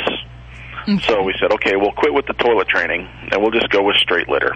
You know, if we had less cats, we could we could do it. Um, so at one time, she was using the litter all the time. We noticed, I don't know, a couple months back, that she would uh, urinate in the box, and saw her literally finish urinating, jump out, go one foot away, and then defecate right on the floor by the litter box. Okay. Like there was an aversion to it. Okay. And it's like, okay, well, maybe we just need to keep it cleaner more often. We kept up with that as much as we could. Then it got mm-hmm. to the point where now we're catching her not even urinating in the litter box. She's found a favorite site for that now. Okay. And where where is she going right now for both her peeing and pooping? Well, for the pooping, she's she still goes in the same spot, not a foot away from the litter box. Okay. And for the peeing, she started going about four feet away into a sunken living room on the carpeting. Okay. All right. Now, this is going to be a very unusual situation because I'm going to kind of direct you down the, the path of diagnosis very quickly. With cats, there's usually a lot of different factors that affect their litter box use, and they can have a, a substrate preference or an aversion. Uh, they can have problems with the tidiness of the litter box. They can have pain that exhibited once they were when in when they were in the litter pan and have problems with that memory. Um, and then there's the multi-cat, the um, anxiety and aggression component of things. So get into the, the root of things. If I have a kitty that is doing their duty, especially if it's both peeing and pooping close to the box but not in it, I'm going to gear my efforts on the litter box environment. To me, that screams um, either an aversion or there's a preference that we're not meeting to her, her satisfaction. So that kind of puts the behavioral, the, uh, the anxiety driven problems a little bit on the back burner. Not that it's impossible, but I'd say we really need to focus on this litter box environment. And when you did say that she was um, taking to the toilet training, you know, it is completely possible that could be her preference. Um, but yes, so I would say that changing either the litter substrate, um, the litter type, um, or going back and providing uh, the toilet training source for her is going to be very important. Um, and uh, yeah, definitely, especially with her doing this right outside of the box, that is a, a very big thing. And and for kitties that are very fastidious and that are very uh, particular about that litter pan, they too will usually go right outside the box, which is different than a marking behavior or seeking a preference to a different location. It's like they want to go, but they're just, they just can't do it. They just don't like it that much, uh, dad. So I just would rather really not use it. So I'll just go right here and I'll, I'll try to do the best I can. right. So, um, and, and I think you're doing fairly good with the number of litter boxes. Usually the general rule is one more box than the number of cats you have in the house. Um, and at four boxes, you're doing a fairly good job of offering different sources, uh, sites, and different variations and things. Um, and just one other tip that I would say is that, um, litter box uh, size is uh, very important. And you mentioned you have some jumbo size. With cats, we want that to be about um, one and a half times the length of the kitty. So that we have ample room to turn around, because that can also create some aversions if it's not quite big enough. Um, they don't have enough room, and most cats don't like the cover on the litter box. Uh, they really don't care about the privacy thing. Um, they they will go w- with us watching or what have you. So I usually just say take off all the covers on litter boxes if we're having issues. Um, so and then the other things you might look at.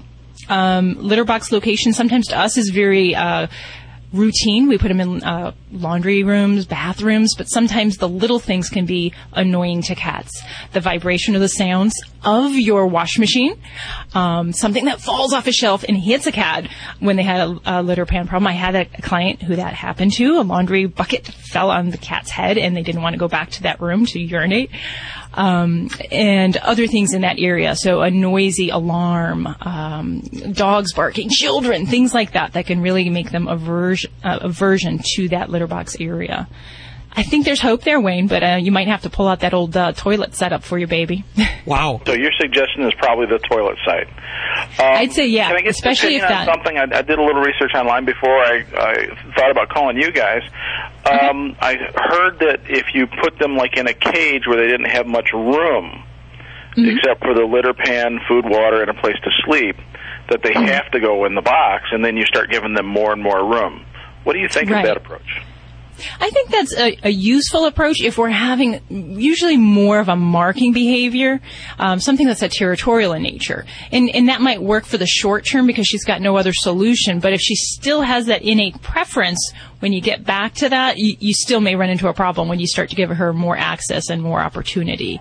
Um, so yeah, that therapy and behavioral medicines are really more used for when there's an anxiety or um, more of a territorial issue. So you can you can try it, but uh, and now there's other things that we'll throw into the mix: the Feliway, the feline hormones, the scent hormones. They can be helpful, but uh, I, I think in your situation, it's really all about the box, Dad. Okay, do you think we should try um, multiple types of litter in the different boxes? You can try that, yeah. Um, and I'm going to probably go back to the whole toilet thing because if if that was um, what worked in the past, you may try and experiment with all different sources and all different types: the corn cob, the the clumping, the clay litter, um, and you may find your way going back there. Now, one thing to interesting for cat lovers is that usually kitties who are the bigger diggers that like to do the uh, sand and, and dig and cover their uh, material, if they spend a lot of time um, digging, they are usually the ones that have less elimination problems. It's the ones that just don't do a lot of aggressive digging for their uh, their urination and their defecation needs. So, just something to kind of watch your kitty's behavior and to know if you need to be alerted. I'm curious about teaching your your, your cat to use the toilet, and I, I guess that'd be a good thing. except in, in the middle of the night, if you put the toilet seat down when you came in or something. I mean, that I already have enough trouble with my wife Oh. telling me which where to put that toilet seat. You know. Hey, the cat's in the bathroom. Hurry up. I need to get in there. okay. Well, Dr. Debbie, steaming mad today. Uh-oh. She's really upset about this anesthesia free dental cleaning that she's seen groomers do. They hate when I get in these moods because I do. I, I'm normally a very laid back person, but you know, I'm I am kind of ticked off right now. So yeah. Anesthesia free dental cleaning. And apparently she's had a couple of animals come in this week, one almost paralyzed because of, of oh, these. Oh Wow. She'll be uh, telling you the details in just a few minutes. In fact, if you want to talk to Dr. Debbie, if you have a question about your pet, or if you want to talk to groomer Joey Villani, Vladi, the world famous Russian dog wizard, or animal communicator Joy Turner, We're all here, toll free, right now. 1 405 8405 to connect with anyone of the Dream Team. We'll go to the phones next. Animal Radio is brought to you by the Scoop Free Self Cleaning Litter Box. Never see, touch, or smell messy waste again. Enjoy a special holiday offer. Get the Scoop Free Self Cleaning Litter Box, a free toy, and free shipping for only $99.99. Visit scoopfree.com slash animal radio to get yours. This is an Animal Radio News Update.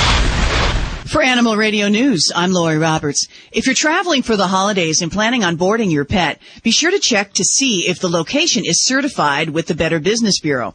The BBB says that every year they get hundreds of complaints, everything from billing disputes to pets coming home hot, dehydrated to flea infested pets to pets that become ill as a result of the kennel stay.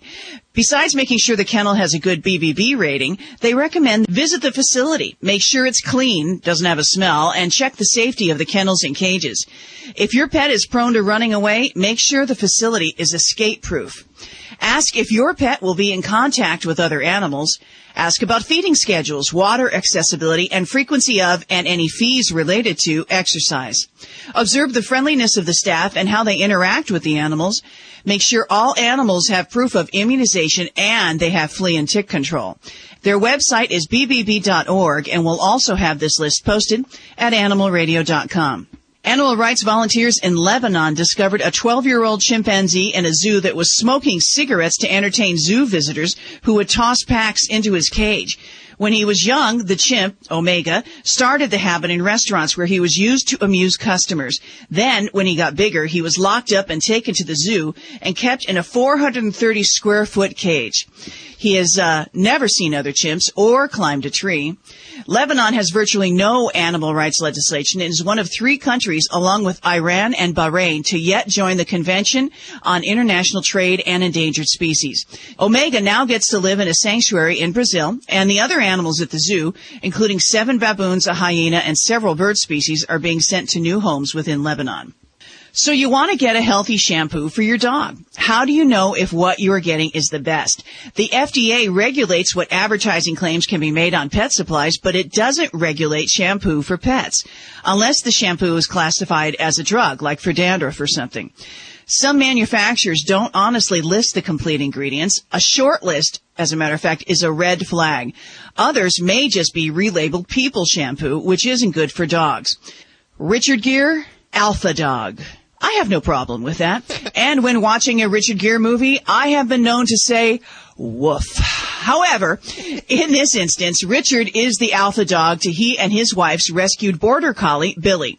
You can meet Billy at the Bedford Post Inn in Bedford, New York, which they run along with Billy's help, of course. But you can also see her in the new documentary about celebrities and their pets. It's called My Dog, an Unconditional Love Story.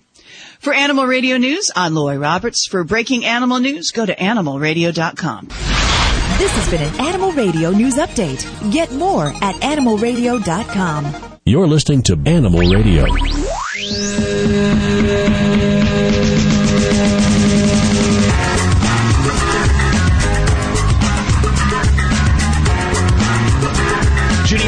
Run into Dr. Debbie in the hallways yet. She is trying to cut the caffeine out of her life. She's cut the coffee, she's cut the Pepsi with caffeine. She's on uh, caffeine-free drinks now. It's, it's making her a little She's bit. always so healthy. She is healthy, but today I mean, she looks good, and then then, then you got me coming in here. I want caffeine, I want sugar, I want fats. You You're know. the absolute opposite of Dr. Debbie, Yeah, pretty much. Uh, but uh, she's on a rant today. She's really pissed off at the groomers that are offering anesthesia-free dental cleaning. Mostly because this week she's had two animals come in, one that was almost paralyzed because of this anesthesia-free dental cleaning. I'm, I'm riled up. Yeah, Yes, what's I am on? riled up. And and this is where I just get kind of snotty or my poor staff. They hate when I get in these moods because I do. I, I'm normally a very laid back person, but you know I'm I am kind of ticked off right now. So yeah, um, and you've heard me talking about this today. Mm-hmm. Uh, the whole thing with the anesthesia free dentals, which wow sounds like such a great idea. It doesn't does. I see the sign in my groomer's window. yeah. It says anesthesia-free dental cleaning. It's like, yes. To me, this is the biggest hoax that people are pulling over on the pet loving public right now. Really? Um, they're, they're trying to pass this off that this is a replacement for a typical dental scaling and polishing that's done at a veterinary office with general anesthesia, and it's just not. in the veterinary's office, number one, the equipment is all sterilized. So you got clean instruments going in, in, in, in the pet's mouth uh, that are scaling the teeth. And um, in a grooming salon, it's probably sitting in their drawer, and you probably scaled, um, you know, 50 dog's teeth already. Um, and it's painful. I mean, that's why they knock pets out. There's a lot of fear of anesthesia. There's a lot of fear of maybe spending a lot of money and having bad news that there's bad teeth. And this seems like a good way out, but it's not. And uh, I told you about that doggy I had here just the last week. He went to the groomers and had his teeth cleaned with a anesthesia-free dental cleaning, not a regular toothbrushing, and came back to me for just regular shots. And I saw a bunch of rotten teeth, and he had a mass inside of his mouth. And you know what? This is where they don't know what they're doing, and they are not realizing this dog had horrible teeth that really needed some advanced care. And mm-hmm. just cleaning them was just a cosmetic thing. It really did nothing, and it actually, had they not brought that dog in, things would have escalated much worse than where they were. Wow. Well, I'm thinking, why would it hurt?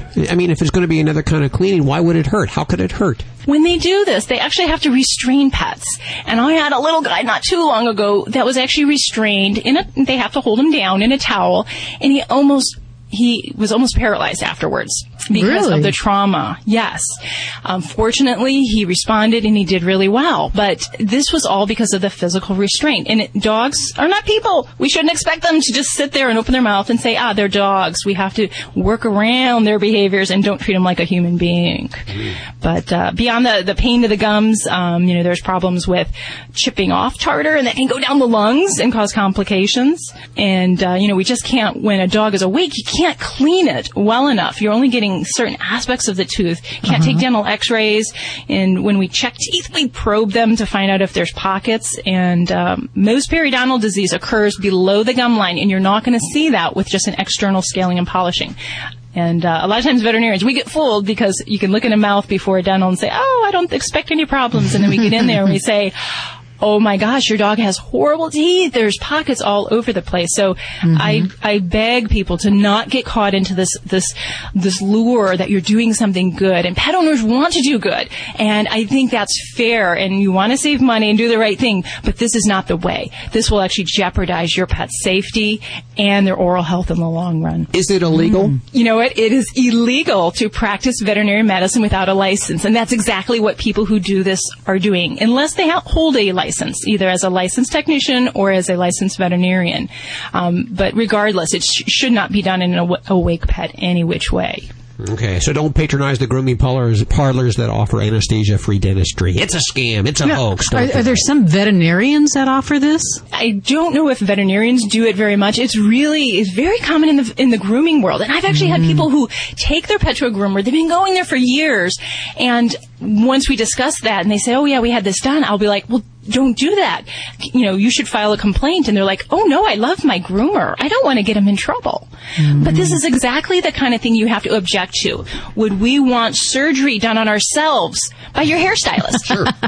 I hear a million. I hear a million stories though. People say, uh, my, "I lost my cat" or "I lost my dog under the anesthesia." Simple dental cleaning went in for a simple cleaning, and then the anesthesia they succumbed to it. Yeah, and, and I definitely understand those concerns, and in, in most cases that is quite a rarity. Um, but there's a lot going into dentistry, and there's a lot with untreated dental disease. That that causes more disease in the body. So advanced dental disease causes kidney problems, heart problems, liver problems. So by staying ahead of the game, you're actually providing a safer uh, future dental cleaning for the next time. It's better to treat it that way. It's worth the risk, is what you're saying. Yes. Yeah, in most cases, and there's certainly some pets that I'll I'll put them under, and you know we're very nervous, we're very watchful. Um, but in the in the average pet, dental cleaning is very safe uh, with the proper anesthetic uh, technique and with monitoring. Um, so yeah, don't don't have this done at your grooming parlors. And I'm sure Joey would support me on this. I know he's like all about the keeping the industry right and safe and Groomers, please, you're making me look bad here. Um, and that's the problem that, that I see on my end is, um, you know, the vets can do that. They're, they're veterinarians. They're trained to do that. We're not trained to do that. And you know what happens is you get a lot of technicians slash groomers. So they feel because they've did it they did it in the veterinarian's office that they can do it in in the grooming salon, but it's completely different. I mean, mm-hmm. sometimes you need extractions. You can't just be, you know, scraping on teeth, and there, there are alternatives. You see, groomers also like to brush the dog's teeth, and to me, that's that's a waste of time and it's taking money because if you brush a dog's teeth every time they get groomed, it's like you brushing your teeth once every six to eight weeks. It's not going to do anything. Mm-hmm. So what you need to do is you need to go to the veterinarian, get it taken care of first, and then do it on a regular basis. Now there are safe alternatives once the teeth get clean. They have um, these um, gels that you that you actually put in the pet's mouth, and it'll help remove the plaque and the tartar. Now the only problem is they don't know what it does underneath the gum line. I mean, if it actually you know takes away the plaque and the tartar under the gum line, but it will work on getting you know the the visual part of the tooth that's exposed will make it look better. Now groomers should be promoting that more and say, listen, these are safe alternatives if you feel uncomfortable about it. But sometimes the teeth are just too bad. They need to go to a veterinarian. And if your groomer says, you know what, I'll scrape it off for you, stay away. They're not licensed to do it. Number one, it's illegal. Also, if you have it done in Well, a vet's office, if something happens or complications, you have the vet there and you have the equipment there. Exactly, exactly. And that's all toxicity.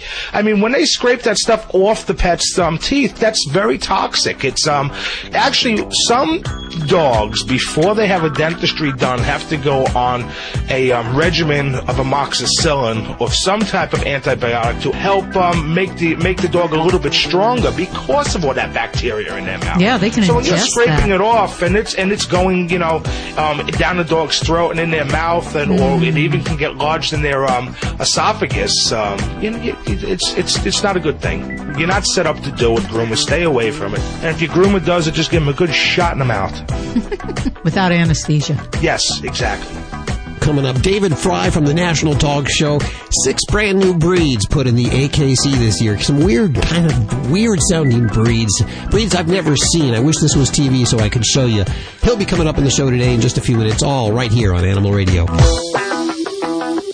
Animal Radio is brought to you by SeniorPetProducts.com. As your best friend settles into middle age and shows signs of slowing down, SeniorPetProducts.com is there to help your senior pets live to the fullest with thousands of products for the life of your pet.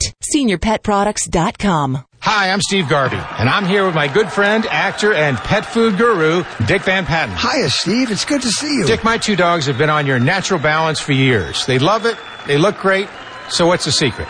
It's simple. Our formulas are developed by top nutritionists and based on scientific fact. And then they're made with the best ingredients. It's just a winning combination. It is. Just like Russell to Lopes to Garvey. Thanks for that. Hey, everyone, if you love your pets like I love mine, try Natural Balance. Get ready to make a very big place in your heart for Oogie, an incredible story about an unforgettable dog, says Gary David Goldberg, creator of Family Ties. Oogie's story confirms what Dewey taught me years ago. Even a wounded animal is capable of amazing joy if given love and respect, raves Vicki Myron, author of the number one bestseller Dewey. Read the true story of Oogie, a dog nearly fatally injured who adopted a family and changed their lives forever. Oogie by Larry Levin, the dog only a family could love. Available wherever books are sold.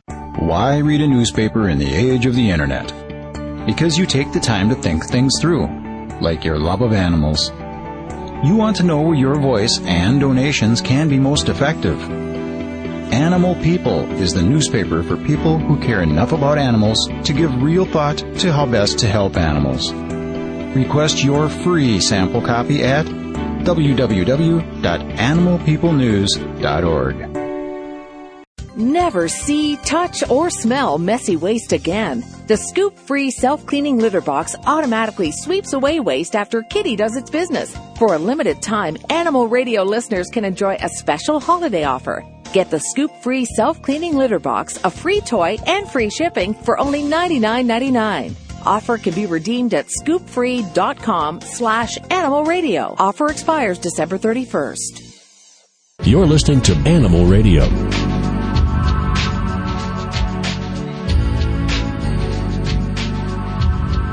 1 405 8405 to connect with any one of the Dream Team right now. Hi, Carol. Hi, how are you? Very good. How are you doing? I'm very good, thank you. Where are you calling from today? I'm calling from uh, Avalon, California. Like, is in Catalina Island? Yeah, uh huh. You got it. Oh, do you do you actually live there? Yes, I do. I'm on my lunch break. I work at Catalina Island Medical Center. I'm the dietary manager there, and I Wow. it's an absolutely fabulous hospital. It's an absolutely fabulous place to live. I absolutely love it. Well, you can invite me over any time there. Uh, oh yeah, for sure. Are you listening? Yeah, you're, be my guest. I have animal communicator Joy Turner right here, and I understand you'd like to talk to her. Yes. Hello, hello. So what can I do Hi, for you, how Sarah? are you? I'm great. I'm thanks. fine. How are you? I'm marvelous. What can I do for you? Okay, my concern is um I have I have a uh, Siamese cat. She's been with me for like 15 years. She's sitting here staring at me, and she's um you know she she's happy cat I think. And I was just wondering, do you know what's what? I mean, she she how what do you know about her? If her name is Kitty Kitty, she's 15 years old. She's looking at me. She's hearing me, and she's she's knowing I'm talking about her right now because I'm you know staring right at her. Now she's looking right in my face. And she seems like a really happy cat, but I was just kind of curious, like, you know, maybe you can tell me something about her, or like, you know, are you like a psychic cat reader, reader, or what is it? Well, I actually communicate. I actually talk directly to them, and they tell you things that you want to know. So she says so can that. you tell me what Kitty's telling me? She says yes. First of all, yes, of course, she's a happy cat. Okay. And she thinks that's just kind of a no-brainer. I know she looked at me like that. You, you, she looked right at me when you said that. That's- Yeah, it's kind of like, oh, really, mom? You really need to get over that. Okay, okay, so, cool. Yeah, and she says she talks to you all the time. And she tells you all kinds of things about what's going on in her life, and she asks you questions about what's going on in yours, but you don't seem to respond enough to her about what's going on in your life.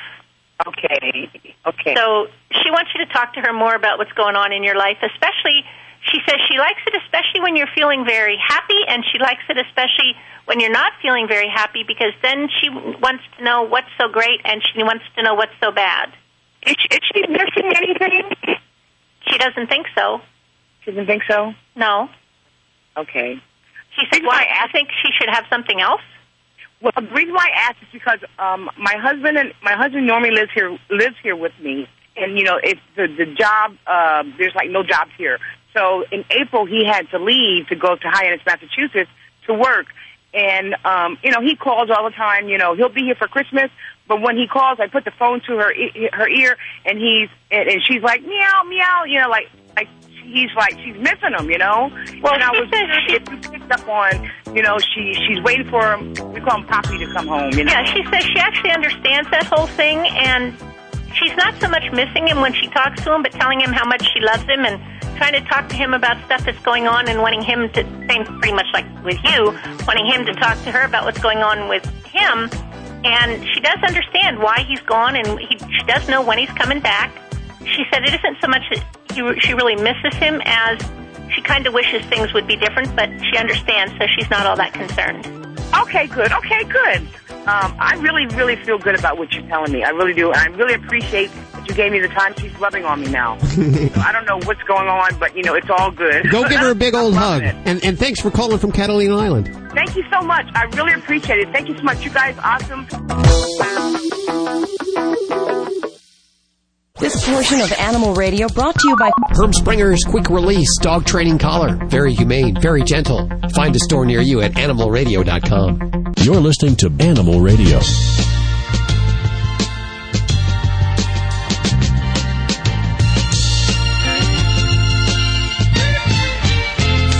There's uh, turkey burritos, turkey soup, turkey stew. Uh, what are we going to do with all this turkey leftovers? Still reeling from Thanksgiving, and of course, every Thanksgiving we watch the National Dog Show. I do the little picture in picture. The big picture, I have the National Dog Show. The small picture, some of my football games. Oh, uh-huh. See, And- I just watched the dog show. Of course, football. My favorite host, John O'Hurley, and David Frei, as they host that. And uh, we have David Frei joining us. Hey, David, how you doing? Al, how are you? Very good. You must be. Uh, this is your time of the year, isn't it? It really is. I have the greatest greatest job. This is when it's really uh, rocking, so to speak, with the National Dog Show that we just did, and and now we kind of point everything at Westminster in February. So How do I get your gig? I had to work hard to do that. This will be my 22nd year doing Westminster, and of course just uh, completed our ninth year doing uh, the National Dog Show. So And have you been hosting that since the beginning? since the very beginning, John O'Hurley and I together. So this was our ninth year, and trying to figure out what our anniversary present is for next year. And we'll give you some good ideas It's always to work with. turkey is what we always give each other this year, these years. Well, I noticed that there's uh, what six new breeds this year that were at the National Dog Show and that, that have been introduced. We had six new breeds. That's right. It's um, every year. It seems like we're getting a few more. When I started doing Westminster in 1990, I think there were 148 breeds and varieties, and now there's 179. So oh, wow. it's an interesting process the way it gets done. We, of course, are both of the, those clubs, the Kennel Club of Philadelphia that hosts the National Dog Show presented by Purina and and Westminster are, are both member clubs of the American Kennel Club, and the AKC determines which breeds are eligible to be shown. So So what were those new breeds that were just there at Westminster? uh, let's see if I can remember them all. Uh, the Boykin Spaniel, the Blue Tick Coonhound. The, the Blue Tick Coonhound. How about that? What The is? red- Well, I missed that one. What, what does that look like? Well, it, it looks not unlike all those other hounds, like the like the uh, black and tan coon hound and the Plott and and uh, those other uh, coon hunting or bear hunting dogs that we have that came that originated in the south. Now, how do they get their names like Blue Tick? That's a strange name. I don't know. I think it was uh, one of those times where they're all sitting around, and sometimes uh, it's who it was the Plott brothers that brought over the Plott hound originally from from Germany, and uh, they shortened the name to Plott, but they're named after people. So blue tick refers to the coloring, and so does red bone. So Okay, so we have the Boykin Spaniel, the Blue Tick Coonhound, and if any of these have like those shortened names, like uh, the Poogle or the uh, you know all those. like like the PBGV. See, I like Yeah, that. love that, that. makes it easier.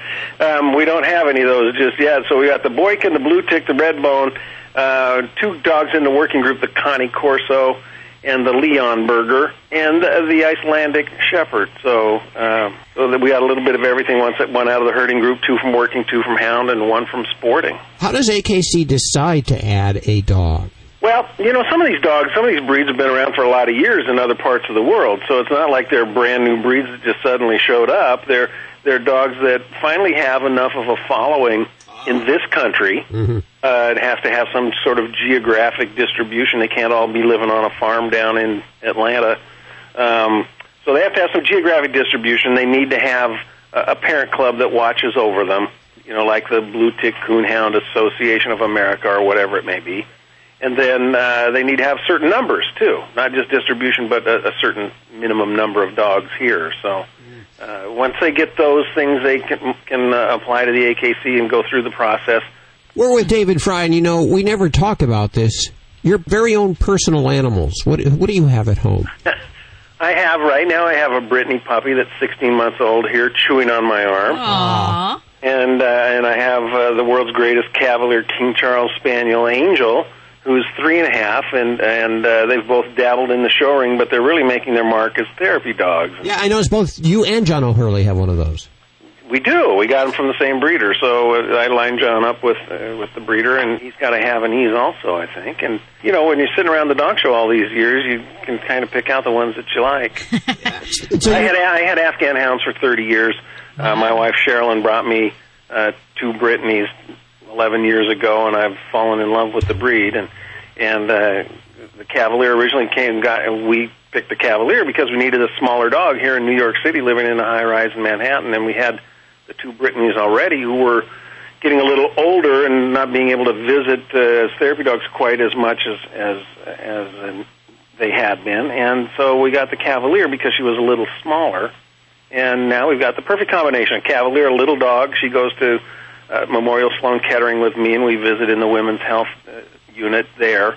Uh, where she climbs into bed with the ladies who are there for surgeries or treatments or follow-ups. And then uh, she also visits at Ronald at the Ronald McDonald House, and so does uh, so does Grace, the Brittany. Grace is uh, likes the kids. She she understands a little better, appreciates a little more the the poking and potting, prodding and body slams that go on with children, as opposed to my little princess, the Cavalier, that appreciates just lying in bed being hugged. These are all part of uh, the Angel on a Leash program that you were talking about, isn't that correct? Yes, they are. We um, we started Angel on a Leash as a charitable activity for the Westminster Kennel Club five years ago, and uh, and it grew so fast and, and so much that we made it its own 501c3 charity now, and and uh, we have we're partners with facilities in uh, about ten different places across the country now. This is uh, the time of year where you think about some great organizations to give some money to, you know, for the holidays or whether even if it's that, that tax deduction, that last minute tax deduction. 501c3, it's Angel on a Leash. What is the website, David? Angel, it's angelonaleash.org. We visit uh, a number of places, including the uh, the Fisher House, which is uh, on the uh, VA campus, the VA hospital campus in Houston at the Michael DeBakey VA Medical Center. And uh, we're in, in a couple of Ronald McDonald houses around the country, in children's hospitals, and in a number of other places. So if people uh, want to help us continue our work, you can go to our website, angelonaleash.org, and find uh, a way to, to uh, support us. Great organization. David Frei joining us. David, thank you so much. Just the time of year where he we're all ramping down for the holidays. David's life ramps up. It's when all the stuff happens for him. Uh, more information, all the links of uh, what we've been talking about over at the website at animalradio.com. David, thank you so much. You bet. Thanks for having me on. We're done. We're done. Okay. So have a Well, have that's a great. have a very Have a great week.